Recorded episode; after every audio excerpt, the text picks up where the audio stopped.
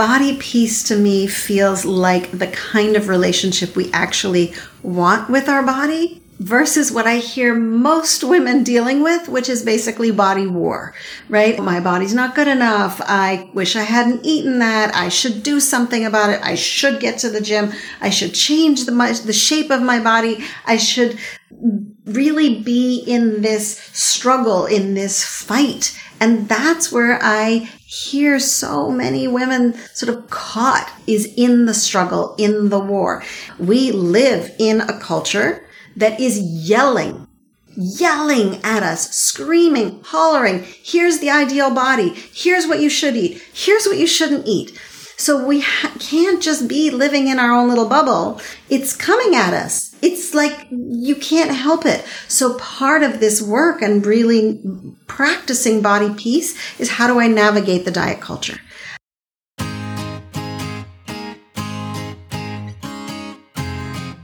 That's Nina Manolson, a board certified health and wellness coach. Nina helps women end our war with food and body so that we can finally feel at peace and at home in our bodies. The kind of home where we can run around naked and not worry about what is good enough or what others will think. Now that sounds fantastic, doesn't it? In this episode, Nina and I talk about why gaining a healthy relationship with our bodies isn't just a solo job or mindset thing. How we can approach the holy grail of weight loss so that we can have a better chance at achieving what we really want. And how we can embrace our bodies in midlife.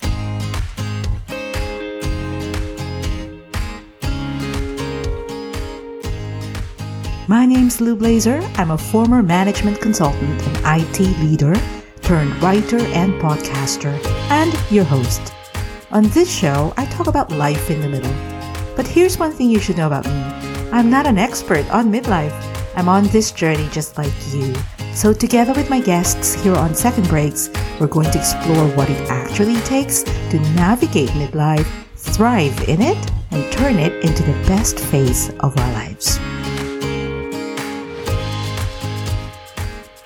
This podcast is brought to you by Briefing Notes, a digital publication for the over 40 about getting stronger, wiser, and bolder in our midlife. Check it out and subscribe for free at thebriefingnotes.com. So here's the thing. It appears that I have been at war with my body most of my life or if not exactly at war, I haven't been at peace with it either.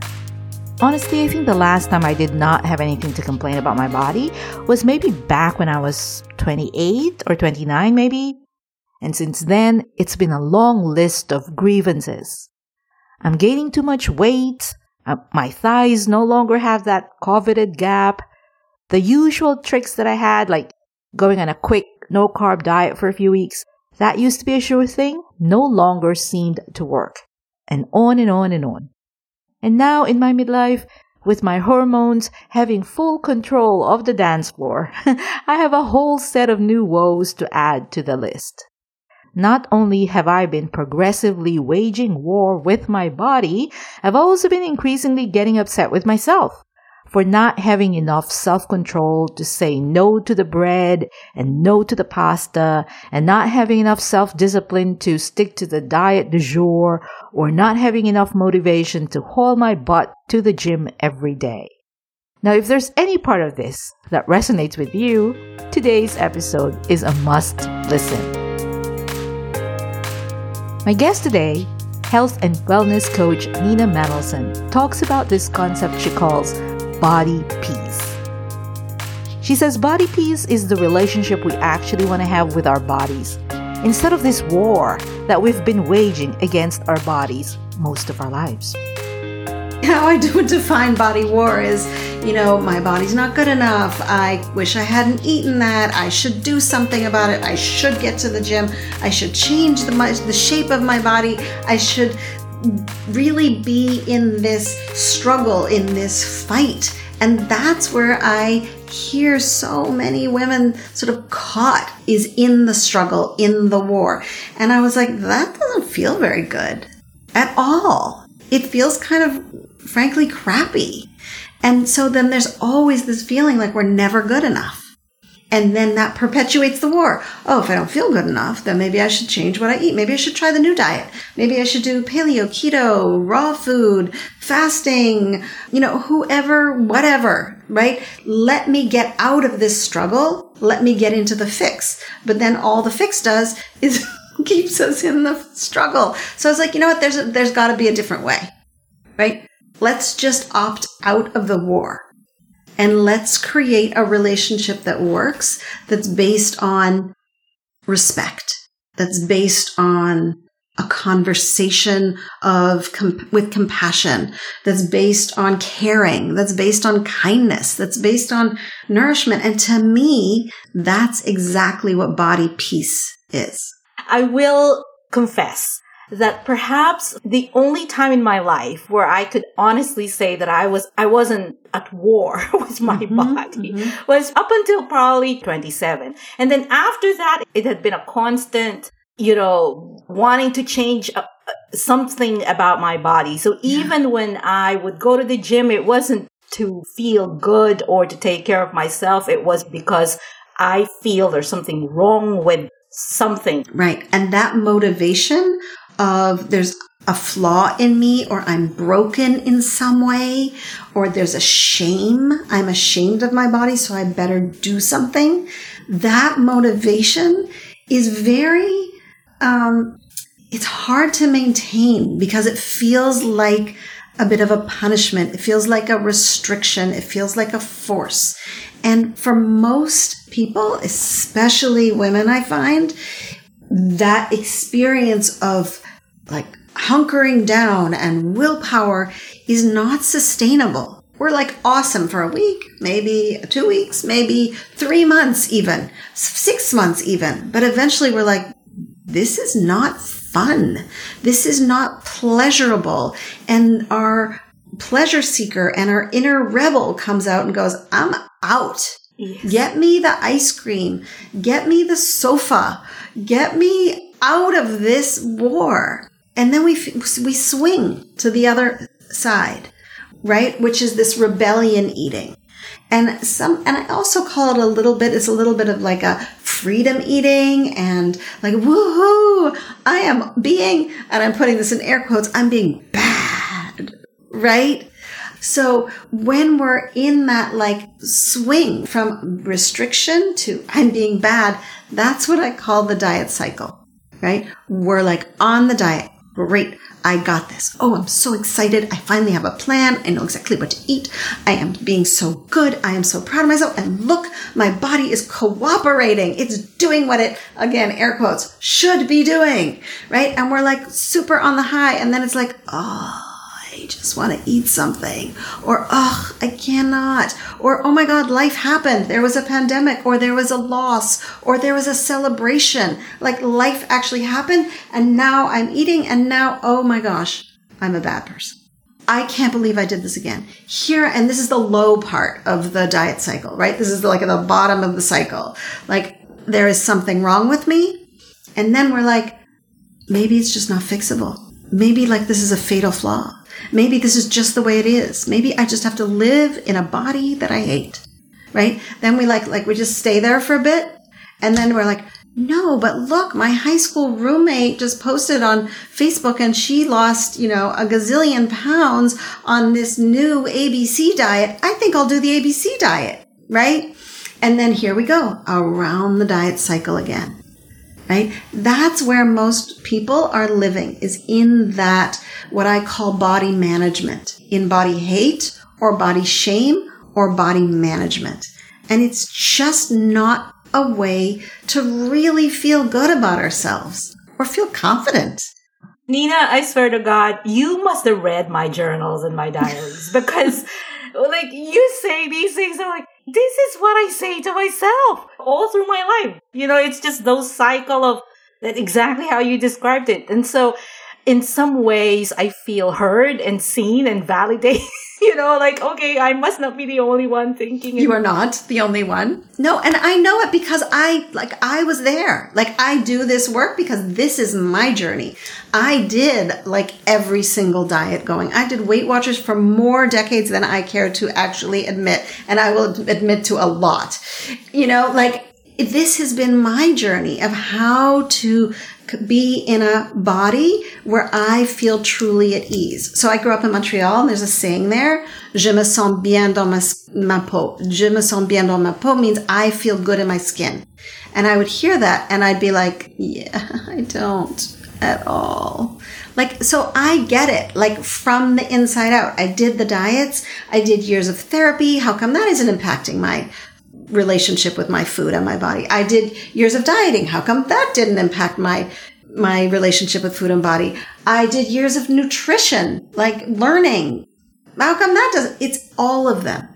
It is all of them. It's about the relationship that we have with our food and body. It's not just about the food. It's not just about, you know, our trauma or our mindset or you know, food scarcity in our youth or all the other issues that, it, that impact us and our relationship. It's all of it together. I call that the nourishment dynamic. We mm-hmm. have to be working with all of that together to start to heal and have this relationship that really feels like, oh, I like living in this body. This is a good place.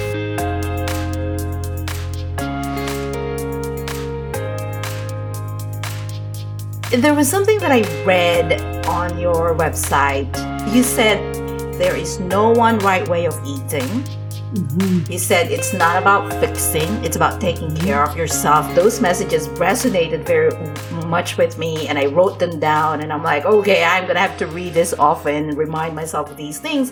At the same time, I'm also very aware that the moment you turn on the TV and you see these ads, or you go to social media, or you pick up a magazine, or anything really, we are bombarded with messages about what looks good, the body shape that we should be going yeah. after, or the diets that we should be uh, following. So I guess my question is, is it a matter of ignoring those messages? How do I reconcile these mm-hmm. messages so yeah. that I, I'm not Eh, they eh, they sound very competing. yeah, Lou, it's that's a it's a beautiful, beautiful question. And what I hear you asking is, how do I navigate listening to my own body wisdom while the diet culture is yelling at me twenty four seven? Yes. Right? And it's so important. Like, and this is, so I have a background of being a therapist. I also have a background of being a health coach. And then I became a body peace coach. And in those pieces of being a therapist and a health coach, there was a lot about, you know, if we can just change from the inside, just mm. change, make a decision, you know, do the transformative work. But what I've realized in the last, I don't know, 15, 20 years is it's not just a solo job. It's not just an inside job. We live in a culture that is yelling yelling at us, screaming, hollering, here's the ideal body. Here's what you should eat. Here's what you shouldn't eat. So we ha- can't just be living in our own little bubble. It's coming at us. It's like you can't help it. So part of this work and really practicing body peace is how do I navigate the diet culture? How do I name it? How do I see it, recognize it, name it, and be like, oh, that's a diet culture. Who's making money off of that message that they're that they're selling me right now? So when they're selling me that body image, who's making money exactly? Oh, so that's that brand of clothing that's making money. Oh, that's that restaurant or that whole diet that's making money. Really important, like the classic thing, follow the money. It's very powerful when you're getting those messages to go, wait a second. Who's benefiting off of my shame? Who is profiting off of me feeling bad about my body. The diet culture is expert. It's a 72 billion with a B billion dollar industry that is really great at making us feel bad so that we buy what they've got to sell. And so part of our healing and reclaiming, this is reclam, like reclamation that's happening. Part of our reclaiming our body is naming the diet culture and setting and saying like, whoa, ho, ho, ho, you do not get to make me feel bad. You cannot profit off of me feeling bad because I'm going to actually set a boundary. So those are, there's a couple of co- uh, concepts that I'm talking about. One is how do I recognize the diet culture, right? First of all, naming it, right? Oh, there's diet culture out there, being aware of it, looking out, naming it, and then going, where's the profit here? Where's the profit? Okay. So they've got the profit and you know what? I am not their product. I am not going to be part of their industry. I am opting out. So if we opt out of diet culture, then what are we opting into? Right? So we have to have somewhere to go. If we say, nope, not here, what's the there that we're going to? And the there is an authentic relationship with your own body. A there is listening to your own body wisdom. There is knowing what actually works for your own body in terms of food, in terms of movement and not going for the prescribed diet culture way because that's what they say you should do. And this gets me into my big feminist rant, which is enough really of having your paws on our bodies. Yes. Enough yes, already. yes. Get your hands off of my body. Stop it. It's my body. I can listen in. I may not have grown up knowing how to listen in, but it's something I can relearn. It's something I can reclaim is that ability to what I call do body listening. That was the other thing that you said that I was very curious about. You said that our bodies tell the story or something along the lines of your body is the book of your life. Yeah. I wanted to ask you what you meant by that. So here's where this, that phrase comes from for me is I, before I was a therapist, before I was a health coach, I was a body worker. I had, did massage for years and years and years. And I would put my hands on women to give them a massage and their emotions would come up, right? Their trauma would come up. I would put my hands on their shoulder. What do you feel? Oh my gosh, I feel the burden. My child is not well. I would put my hands, you know, on their hands. What do you feel? I feel like exhausted.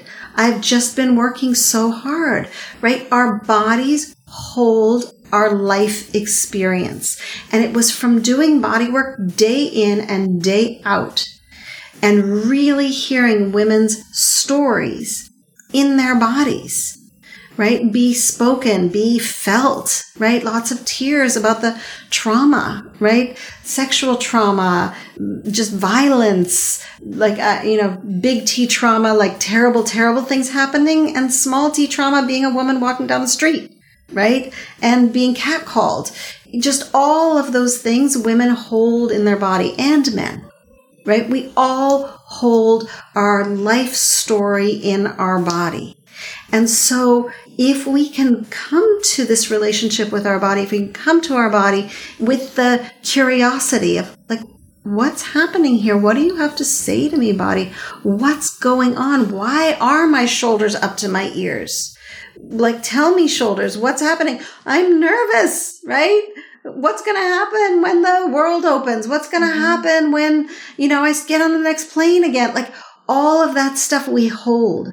So if we can really look at our body as a container for all of our life experiences and honor her mm-hmm. or him and understand how much wisdom there is and how much we can learn by being a student of our own body. Oh, yeah.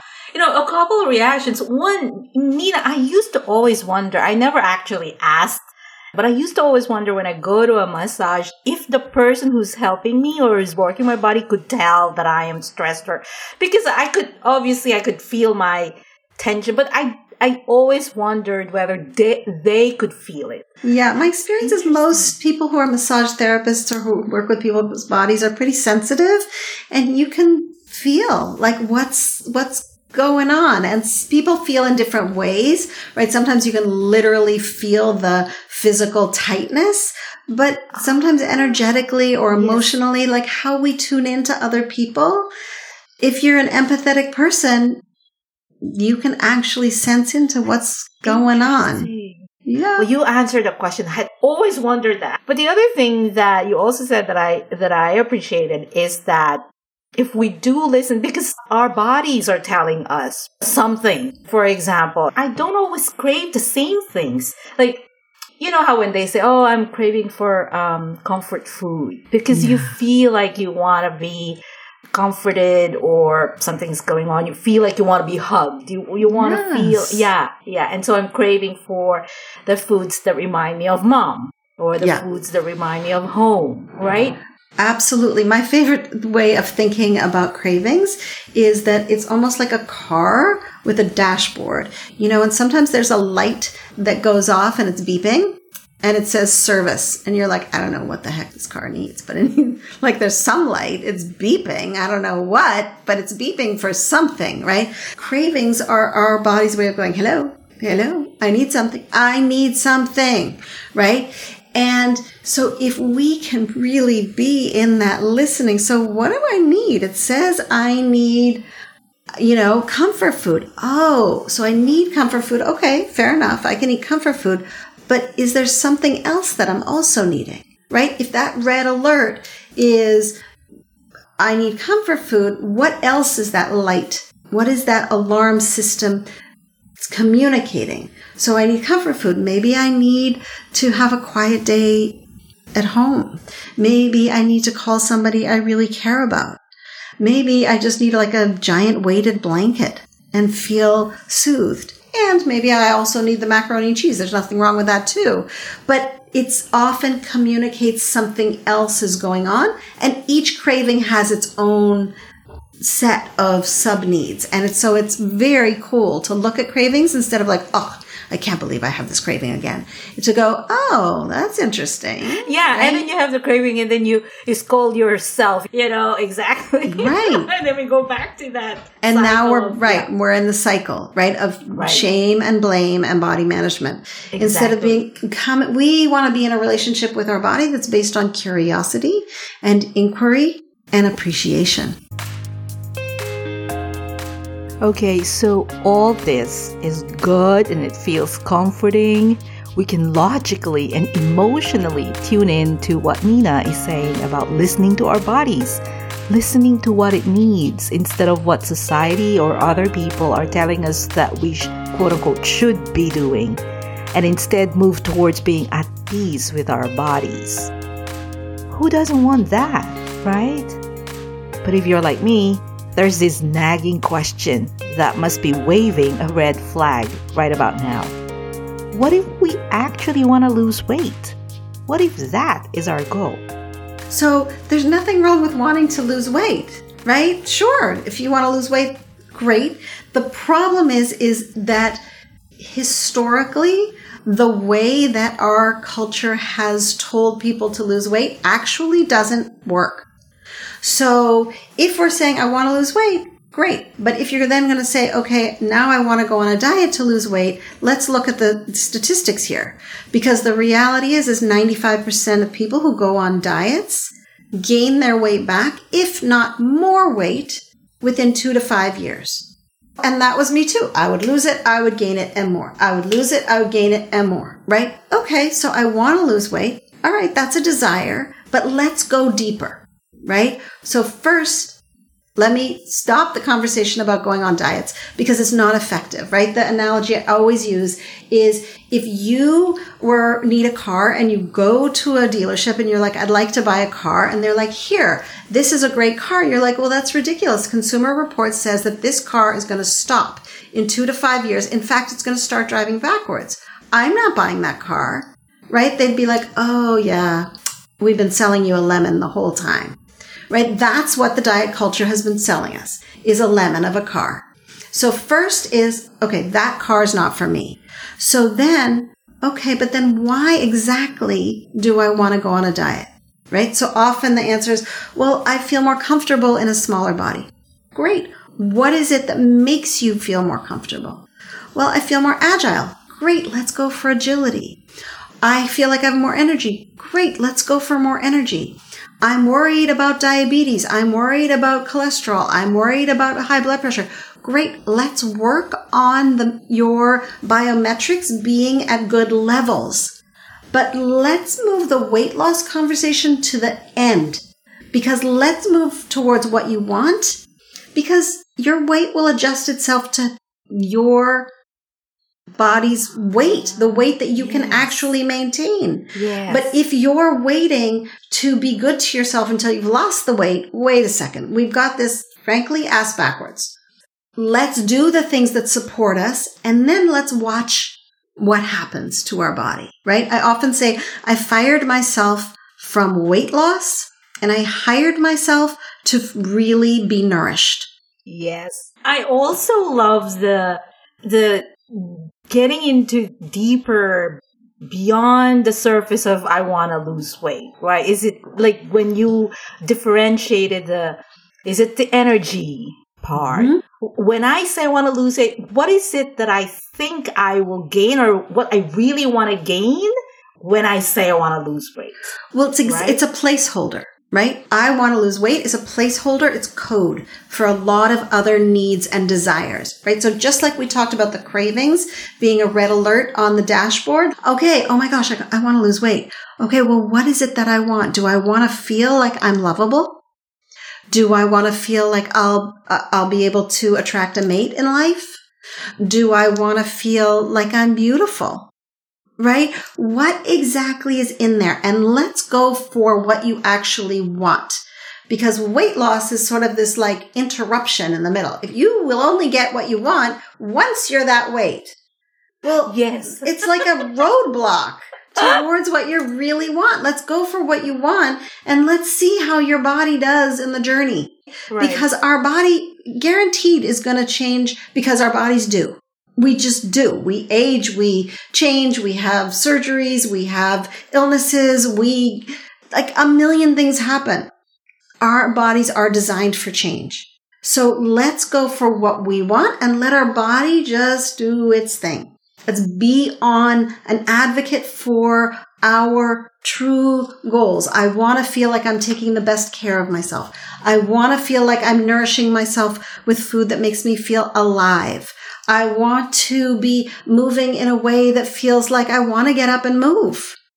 Right? I want to be able to be a grandmother and get down on the floor with my grandkids and get back up without hanging on to something. Great. Let's go for those things. Right. Lately, I've been wanting to eat more vegetables. Mm-hmm. And so I find myself saying, which is a good this is a good improvement in the way that i talk about food because i find myself talking about i want to eat more vegetables i actually want to fall in love with carrots and dark vegetables and and i i find myself getting excited about cooking different kinds of vegetable dishes which i never did and i can honestly say this i've not said i want to lose weight I've only been saying mm-hmm. I want to fall in love with vegetables. I want to have more vegetables in my diet. I mean, it's not like I'm forsaking meat, but like less meat. Like if I have yeah. more vegetables in my week, I'm happier.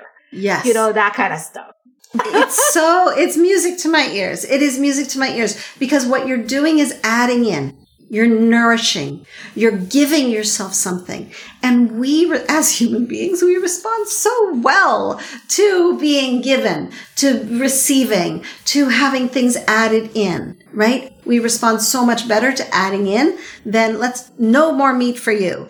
You should only eat meat once a week.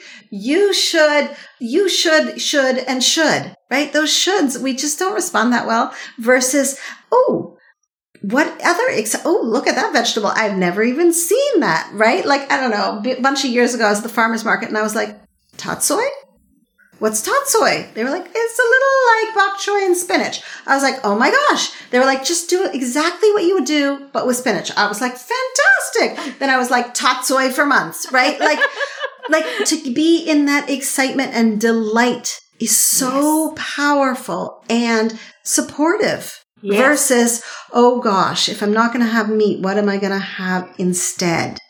It's a very different conversation. Yeah, I have a. It's sort of like I'm not begrudging myself, or I'm, it doesn't feel like a punishment that Yes. I'm not gonna eat steak. No, actually, because I want to eat this mushroom dish that I just discovered, and that's it, right? And I'm so excited about it, right? Right. Yes, it's a it's a moving towards something versus moving away. And the thing we're moving towards is ourselves. Yes. The thing we're moving towards is nourishment. The things we're moving towards is peace with our body. The things that we're moving away from is deprivation, right? We're moving away from self judgment. We're moving away from a diet mentality. Mhm. So what you're talking about is such a powerful core practice in the body peace practice, which is how, what, what do I want to add in? How can I best be nourished? Nina, there's hope for me. There's hope for everybody. I, actually, you know, I know we're we're laughing about that, but but often people feel like, oh, this is just the way it is. You know, I will always be hating my body. I will always be managing my body. I will always feel out of control. I will always feel shame, and that is not true. And it's and it's just too much of an energy drain to be hating our body. And i have um, worked with many women who have come to me and said i don't want to die hating my body. Right? Really let's not. Let's stop that now. Let's step into a place where we walk into a room at whatever size we are and feel good and are not comparing ourselves to the other person and are not wondering how we're not going to navigate the buffet and we're not feeling self-conscious about eating you know oh gosh how much are they eating? Like let's not. Let's reclaim our energy and feel truly at home in our own body so that we can do what we're supposed to do here I I talk a lot about midlife and enjoying this phase in our lives and and, Mm-hmm. and really thriving in this phase of our lives. But there's also um, the reality that women, especially, we go through so many uh, hormonal changes in our body that affects our body shape, our weight, and all these Mm-hmm. kinds of stuff. And so you must have worked with women who go through this phase in their lives. What is a healthy way of approaching all these changes that are happening to our bodies? Because uh, sometimes I feel like that's part of why women, especially, don't Yeah. like getting older is because of all these things that are happening in the body, right? Yeah. And so, what might be a healthier way of approaching this this phase in our life and the changes that are happening? So, first of all, yes, um, I work all the time with women our age, women in their 40s, 50s, 60s, 70s, right? Women in midlife, and our bodies are changing. So, the first thing to sort of wrap our minds around is that that's what bodies do, they change. And so, one of the concepts that I often work with is what I call being body current because it's so tempting to be in the body we had when we were 20. Oh, if I could just get back into that body, right?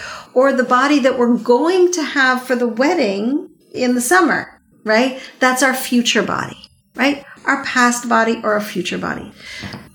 If we can, or when we can, be in our current body and be body current, then we can know what does this body at this age with this amount of stress, living in this particular climate, in this particular season, with this ability to move, what does she need to feel her best? Right? So it's really coming into the reality of this is the body that I'm in now. How do I care for this current body? Not an imagined future and not an idealized past. And the other thing is that there's something that happens that's very um, important to know about for women in midlife. There are two times that women are most susceptible to eating disorders or severe disordered eating. One is when they're moving into fertility, right? Teenagers, and one when we're moving out of fertility. Premenopause, menopause, postmenopause because those are such giant fluctuations in hormones and body changes because of the hormones, there's this feeling of feeling out of control of our body. But what's happening is a very natural process. right? Our hormones are dramatically changing our bodies. And so there's a desire to clamp down and control. And so it's for that reason that those two ends of the fertility cycle are the most prone for eating disorders and disordered eating. So to really realize when you're watching, if you're, if someone's watching their like issues around food be kicked up, to really take it seriously. This is a vulnerable time for us.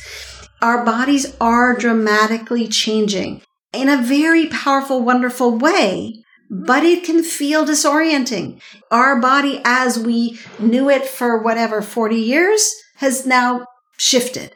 And so there is this desire. Let me just, if I could just, you know, not eat the carbs, if I could just do this, then I will be in control. Right? Can I tell you, Nina, if I just go on a rant for a 2nd mm-hmm. the thing that I really hate, if I could use that word, is, you know, when somebody puts, and I'm, you know, good for them. They put like, oh, my jeans from, high- I still fit in my jeans from high school. And they're like, I'm a grandmother and I still fit in my jeans from, like, how in the world can I hmm. meet that expectation? yes. But that's so Lou to really name it as a cultural expectation and to name it kind of for the BS that it is, which that our size is but makes us a better person, mm-hmm. right? That there's morality in size, right? And that statement actually is a statement that's steeped in thin privilege. This idea that I am better because I am thinner. And the reality is, is our culture treats thin people better. There is thin privilege, right? If you're in a smaller body, you can get on a plane without thinking twice about it. You can buckle a safety belt without thinking twice about it. You can go into any store and buy something. There's just not an issue in terms of navigating your body through this world. And people treat people in smaller bodies better. That statement of like, look at me because I'm thin, I am great. Ugh, like it just, it's so icky. Yeah. Right? It it reduces us to how good we are based on uh, the size of our body. And that's not true. Our bodies are important. Of course, they're where we live. There are our vehicles for life. Sure, we want to take care of them, but the size that they are and how they look and if they fit into the mm, jeans, no, that's not the conversation. You know, I, I just realized as you were just uh, uh, explaining that, Nina, that had we been in a different, say, culture where is the is the standard of beauty is different. Mm-hmm. So, for example, had we been like we we've seen all those the the art from the middle, you know, the from the 16th the Rubenesque women, right, right, yes. So then that's the standard of beauty. Mm-hmm. Then somebody saying I'm a size zero, a size two will be like, well, that's not really pretty. yes. So it's so important to to have that lens so that you can see how our culture has created a very limited standard of beauty. And all women are supposed to move into that standard of beauty. And really, by the time we get to midlife, it is time to say, you know what? I'm not playing by your rules. I'm playing by my rules and I'm playing by what I know is right for my body. And it doesn't matter what you think of me. It matters what I think of me. Because when I think of me in a good and positive way, then I'm able to contribute to life and to my family and to my friends and to the, you know, social justice in the world and to our planet in a positive way because I'm not obsessed with the burger I just ate. The mantra of second breaks is celebrate midlife. And when you hear that phrase, celebrate midlife, what comes to mind? So, what comes to mind is um, freedom. Mm. Because I feel like at midlife, we stop being so like, oh, do you like me? What do you think of me? Right? We move from what um, this is archetypal psychology from sort of the princess stage of, oh, let me please you so that you like me. And we move into queen stage, which is, I am okay. I'm good. I'm fine. And and I have sovereignty. I am the queen of my queendom. Right? And in that is freedom of expression. In that is power. In that is freedom to really contribute to our world in a way that is fully uniquely you because everybody has something that's that our world needs. And at our age, all the barriers that we put up and our culture put up get to fall away and we get to step into freedom to be ourselves. What a powerful message! As I listened to Nina, I could literally sense the swelling feeling of freedom to, as she put it, be ourselves. Finally, once and for all. To be less worried about other people liking us and to be more centered on being ourselves and liking ourselves. In my 20s, I was insecure. I was preoccupied with trying to do it right. In my 20s, I hated my body. And now I feel at home in my body. Now I feel confident to be myself. Now I feel like it's good to be me as I am.